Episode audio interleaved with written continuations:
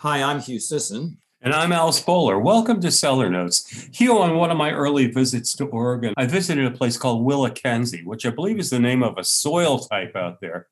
And I was very impressed with this young winery. Uh, they they seem to be kind of cutting edge, very forward thinking and I visit them uh, at least at the wine shop from time to time. You had a chance to check out some of their wines. How are they doing these days? They're doing really well. I had an opportunity to taste a few things with their current winemaker. Um, this is a really interesting property. They're located in Oregon's Willamette Valley, which is also known for hop production. Um, and the name is a blend of the two rivers that influence that whole valley the Willamette River and the McKenzie River. And the name comes from the soil type that you referred to, which is part of that, that, that river soil conundrum, whatever it is. Um, it was founded in 1991 by Bernard Lacroute uh, and his wife uh, from Burgundy. Uh, and the property has largely focused on Pinot Noir and Chardonnay, although they do make a number of other varietals. But the real focus is Pinot Noir and Chardonnay.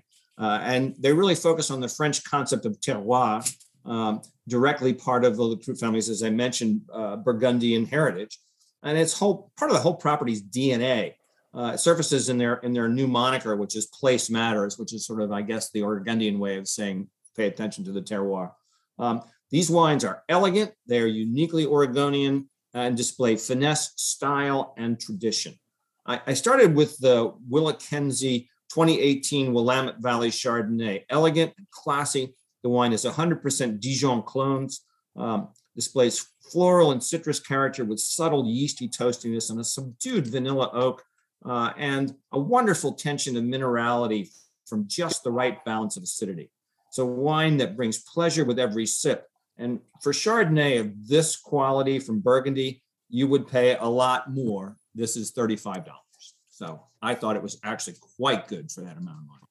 Um, on to the first of the Pinots. Um, the next one was the 2018 Willamette Valley Pinot Noir. It sells for $39.99. And it's again, it's a well-structured, elegant wine. It displays expressive aromas of boysenberry, raspberry, and notes of Earl Grey tea. I love it when that subtle this that subtle character yeah. pops out in a Pinot Noir. It just I think elevates it. Um, there is an appropriate sense of restraint. The oak is subtle but never intrusive, and the texture is velvety with a really long finish. It's just a it's an impressive winemaking. Uh, and finally, I tried the Estate Cuvée Pinot Noir again, the 2018 vintage. Uh, this is a blend of fruit from several different vineyards. The wine is intended to sort of set the set the benchmark for what for the WillaKenzie estate. So I guess this is their flagship. Um, it features complexity and intensity all harmoniously balanced with finesse. Notes of black cherry, rose petal, subtle spice, and the savory nuance of sage, which was very attractive, all delivered with supple, rounded body and a silky finish. This Pinot, to my mind, really shows what Oregon Pinot Noir should be all about. It's $54.99, and that is it is uh, certainly Saturday night dinner wine, but frankly, it's I think it's well worth every penny.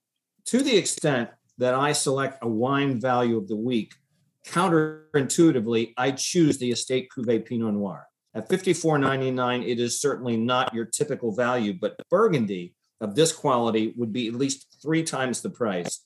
And the Estate Cuvée is such a good benchmark for the Oregon area. I have to make this my selection of the week. I don't blame it, Hugh. When you get really good Pinot Noir from Oregon, it really is very good and at a fraction of the price of Burgundy. Yep. I'm Al Spoler. And I'm Hugh Sisson. You've been listening to Cellar Notes on 88.1 WYPR, your NPR news station.